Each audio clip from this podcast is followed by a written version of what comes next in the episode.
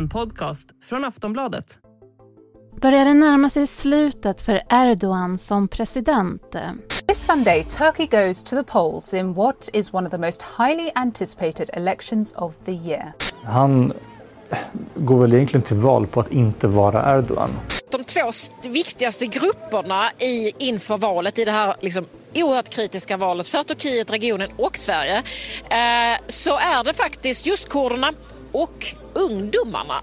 Det är dags för president och parlamentsval och en av de stora frågorna är hur går det för sittande Recep Tayyip Erdogan? Sedan 2002 har landets största parti, AKP, grundat av bland annat Erdogan, suttit på makten i Turkiet. Men det är långt ifrån självklart hur det kommer att gå på söndag. En mycket stor valfråga är ekonomin. Landet har ett tufft läge med hög inflation och dessutom utmaningar med arbetslöshet. Det pratas om hur folket börjar tröttna på den sittande presidenten och en väljargrupp som anses viktig är de unga. Så vad är då alternativet? Inför valet har stora delar av oppositionen samlats i en bred koalition. Oppositionens presidentkandidat är Kemal Kilicdaroglu och beskrivs som Turkiets Gandhi. Hur kommer det att gå på söndag? Hur går det för den sittande presidenten? Och för Sveriges del finns det förstås ytterligare en stor fråga som många undrar över. Kan valet påverka svensk NATO-anslutning? I dagens Aftonbladet Daily så pratar vi om valet i Turkiet. Jag som är med er, jag heter Eva Eriksson.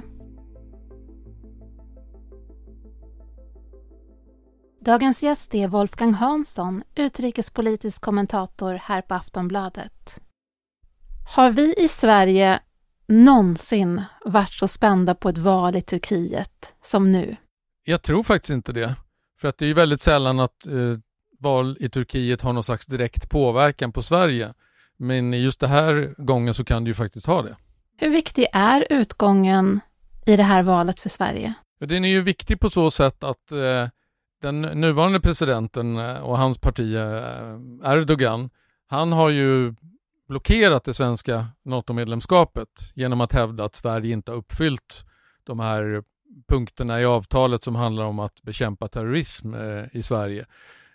Han anklagar ju Sverige för att vara en Eh, fristad för PKK som är en kurdisk organisation som är terrorstämplad i Sverige och hela Europa eh, men som Erdogan hävdar då att, eh, att Sverige låter sin aktivitet här pågå och man samlar in pengar och han har irriterat sig på att man kan vifta med flaggor, PKK-flaggor på, på möten här i Sverige till exempel. Så han har inte så stor förståelse för det här med demokrati, att man även om en organisation är terrorstämplad så är det inte förbjudet att vifta med deras symboler om det nu finns folk som vill göra det.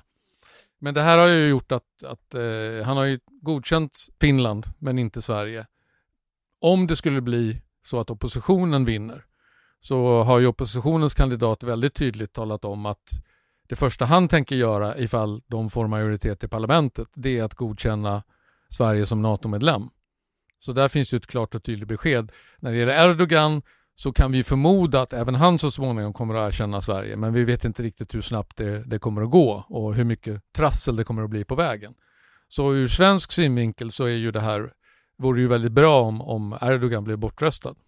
Som andra ord så kan det här valet komma att påverka svensk NATO-anslutning? Ja, det kan det göra. Eh, och särskilt om, om oppositionen vinner. Men det är ju, det går ju att sätta liksom demokratiska frågetecken för, för det här valet. Så att eh, vi vet ju liksom inte hur, om valet kommer att gå schysst till eller inte. För Erdogan har ju redan i förväg eh, sett till att vissa kandidater inte kan ställa upp. Det finns en kurdisk kandidat som är, sitter i fängelse sedan några år tillbaka som är anklagad för terrorism, men det har inte varit någon rättegång borgmästaren i, i, Istanbul var ju den som egentligen skulle ha ställt upp som oppositionens kandidat men det kan han inte göra därför att en domstol har fällt honom för att ha förolämpat Erdogan vilket är en sån här konstig lag som Erdogan har, har infört. Så att eh, vi vet ju inte om valet kommer att gå, gå rätt till och vi vet inte om Erdogan kommer att acceptera en förlust och, och, och liksom lämna ifrån sig makten. En annan fråga då för Sveriges del, det är ju att Sverige vill ju åt flera kriminella som har fått turkiskt medborgarskap och som inte lämnas ut. Kan det här komma att ändras eller påverkas beroende på utgången i valet? Det kan det göra eftersom eh, den här oppositionens kandidat Kemal Kılıçdaroğlu, han vill ju förbättra eh, relationerna med västvärlden. Han vill ju att Turkiet ska bli en del av Europa på ett annat sätt än vad det har varit under Erdogans tid vid makten.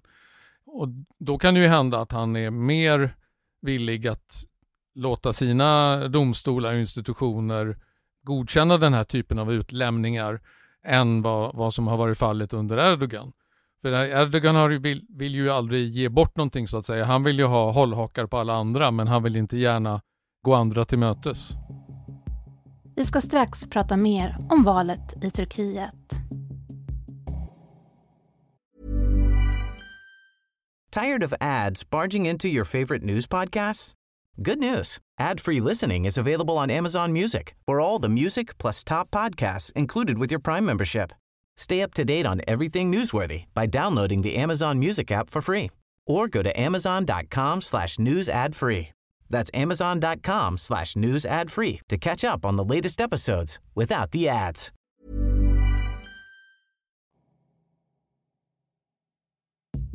Har folket börjat tröttna på Erdogan? Ja, på ett sätt. Alltså det, det, han är ju fortfarande en väldigt populär politiker.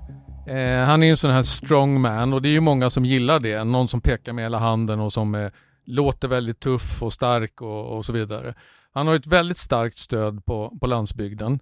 Men hans stöd har börjat minska på grund av att ekonomin har varit väldigt dålig i Turkiet de senaste åren. När Erdogan kom till makten så var det ju som en, en reformpolitiker. Han liksom, med honom så kom ju massa utländska investeringar till Turkiet, eh, eh ekonomin gick upp och Turkiet var ett av de här framgångsländerna eh, under hans första tio år vid makten. Men nu har det där för, förbytts helt och hållet. Och han har ju då någon slags hemmasnickrad ekonomisk politik där han inbillar sig att om man låter bli att höja räntan så, så sjunker inflationen. Eh, vilket är ju tvärt all ekonomisk vetenskap. Och det har gjort att Turkiet har haft en extremt hög inflation under ett antal år nu. Den har varit, som mest har den varit uppe i nästan 100 procent. Nu ligger den på runt 40 procent och den turkiska valutan har förlorat jättemycket värde. Och det innebär ju att folks pengar har blivit mindre värda. Och en av de stora valfrågorna är ju priset på lök. och det säger ju ganska mycket om, om vad det är som är på, på, i, i folks medvetande när de ska gå och rösta. Då är ju nästa fråga då, vilka står det här emot? För att det pratas ju om liksom att den stora kampen då är då mellan Erdogan och eh, den så kallade Turkiets Gandhi. Jo, och det är ju det var ju blivit klart väldigt sent vem motkandidaten skulle bli därför att den här oppositionen med de här sex partierna haft väldigt svårt att enas om en gemensam kandidat. Samtidigt som de har insett att deras enda chans att slå Erdogan det är att ställa upp med en gemensam kandidat. Och då har de valt den här Kemal Kilicdaroglu som är en eh, 74-årig äldre man som är lite porträttlik när det gäller Gandhi och, och, kanske är det så att han också beundrar Gandhi, att det är därifrån smeknamnet eh, kommer eller kopplingen kommer. Um, men han är Erdogans raka motsats på många sätt. Han är väldigt lågmäld. Uh, han, han, tycker inte om uh, det här att slänga sig med väldigt stora ord och anklaga andra ledare för saker och som, som Erdogan gör hela tiden att, att liksom den här konfrontatoriska linjen. Utan han är mer av en samarbetsperson. Eh, ehm, och det tror jag många turkar gillar. Därför att de ser att med honom så kanske Turkiet kan släppas in i värmen igen i, i västvärlden. Och det är ju fortfarande många i Turkiet som drömmer om att kunna få bli medlemmar av EU. Dit är det ju väldigt långt. Men med Erdogans politik så har det varit fullständigt omöjligt för han har ju inte eh, implementerat alla de här eh, e EU-reglerna och sånt som man måste göra om man, om man ska kunna ha en chans att bli medlem. Och det har ju Kılıçdaroğlu sagt att det, det tänker han försöka göra, han ska följa Europadomstolens utslag och sådana saker. Så att han är ju en mycket mer västinriktad politiker. Han är inte någon beundrare av Vladimir Putin som Erdogan är. Erdogan har ju väldigt goda förbindelser med Putin och med Ryssland och, och eh, har väldigt mycket affärer ihop med Ryssland. Ryssarna har ju nu byggt ett nytt kärnkraftverk i Turkiet. Kilicdaroglu är mycket mer inriktad på att stötta Ukraina och att eh, liksom bryta det här beroendet av, av Ryssland. Det låter som att det här valet är ganska avgörande även för världen framåt. Ja, för, för världen och för turkarna eh, som ju eh, vill ha, många vill ju ha en, någon form av förändring, förbättring. Eh, sen vet man ju inte, det är en sak vad politikerna lovar och säger att de ska göra, sen är det en annan sak vad de sen kommer att göra i praktiken. Och så ska vi också komma ihåg att det är ju ändå, här är det då sex partier som ska samsas Eh, och även om han nu blir president så kommer han ju vara tvungen att ta hänsyn till vad de andra partierna tycker i olika frågor. Så att eh, man ska nog inte förvänta sig allt för tvära kast. Men, men eh, bara det faktum att det blir en, en ändring i tonläget och inriktningen kan ju vara väldigt bra för världen och, och för demokratin överhuvudtaget. För att eh, det är klart att det blir ju ett, någon slags budskap ändå om Erdogan förlorar eh, som en sån autokratisk ledare. Eh, som han har ju ändå varit en slags förebild för många av de här autokratiska ledarna, en föregångare. Han var ju en av de första som körde den här vägen att man använde demokratin för att skaffa sig mer, mer makt och mer absolut makt. Så att om han förlorar valet så är det en signal om att det går att göra sig av med den här typen av ledare på demokratisk väg. Tror du att Erdogan känner sig eh, orolig? Det tror jag. Därför att det är också så att Erdogan har ju under åren gjort sig osams med väldigt många personer på mäktiga poster. Och risken är ju stor att han själv blir ställd inför rätta för olika saker ifall han skulle förlora valet. Eh, och det tror jag han är orolig för. Det, och det är ju det som nästan alla den här typen av ledare som gör att de aldrig egentligen kan lämna makten. För lämnar de makten så riskerar de att utsätta sig själva för de här riskerna. Och det, det vill de inte göra och då försöker de istället hänga sig kvar vid makten. Viktiga väljargrupper, det pratas om ungdomar och kurder vet jag. Eh, hur viktiga är de här grupperna? Jo, de är ju viktiga. Kurderna är ju en ganska stor minoritet, de är en minoritet men de är en ganska stor minoritet i Turkiet. Och eh, med tanke på Erdogans inställning nu då till, den, till kurdernas eh, dröm om att skapa ett, någon slags egen egen nation. Det är ju inte alla kurder som vill det, men det är ju eh, må många som gärna skulle vilja se det. Så kan man ju tänka sig att eh, de hellre kommer att rösta på oppositionen än på Erdogan. Och när det gäller ungdomarna så är det ju de, det är en stor grupp nu som kommer att få rösta som inte har fått rösta tidigare. Jag tror att det var fem miljoner nya väljare. Och många av dem vill ju se en förändring. Eh, de gillar inte Erdogan utan de, de röstar på vad som helst bara Erdogan försvinner. Så då är den stora frågan, hur går det på söndag? ja, ska man tro opinionsmätningarna så kommer det bli extremt jämnt. Det har varit, varit så att för några månader sedan så, så eh, låg Erdogan under väldigt tydligt i opinionsmätningarna. Nu när valet har närmat sig så har det blivit jämnare. Men det är fortfarande första gången på de här 20 åren som Erdogan har varit vid makten som det har funnits en, en kandidat som verkligen har kunnat utmana honom. Och sen som sagt, som jag sa tidigare, så återstår det ju att se hur demokratiskt valet kommer att genomföras både på själva valdagen och sen när rösterna ska räknas och hur, hur, resultatet, är det väldigt jämnt exempelvis så är det ju stor risk att eh, Erdogan inte kommer att erkänna en förlust ifall han skulle förlora. Eh, och det kan ju också finnas en risk att oppositionen anklagar Erdogan för valfusk och att det blir tämligen stökigt eh, efter valet. Nu är det ju förmodligen så att det blir två valomgångar eftersom om ingen kandidat får 50 procent i, i den första valomgången så blir det en andra valomgång och eftersom det totalt sett är fyra kandidater som ställer upp så är ju chansen, risken, hur man nu ser det, ganska stor att det blir en ny valomgång eh, den 28 maj istället.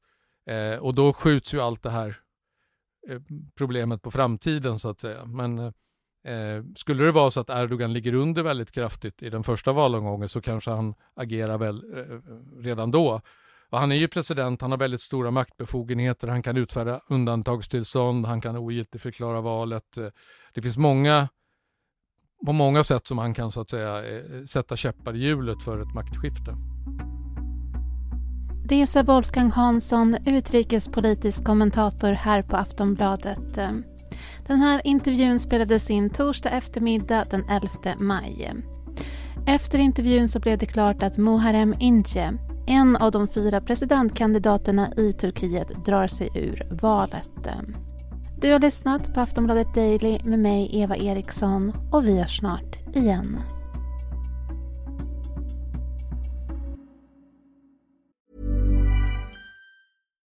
Botox Cosmetic, out toxin A, FDA approved for over 20 years. So, talk to your specialist to see if Botox Cosmetic is right for you.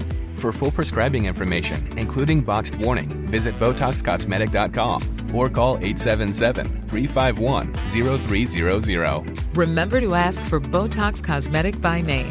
To see for yourself and learn more, visit BotoxCosmetic.com. That's BotoxCosmetic.com.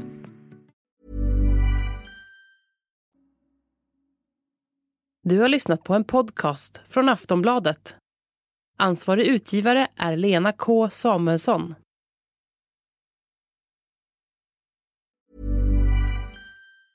Tired of ads barging into your favorite news podcasts?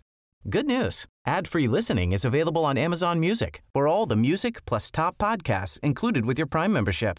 Stay up to date on everything newsworthy by downloading the Amazon Music app for free or go to amazon.com slash news ad free. That's amazon.com slash news ad free to catch up on the latest episodes without the ads.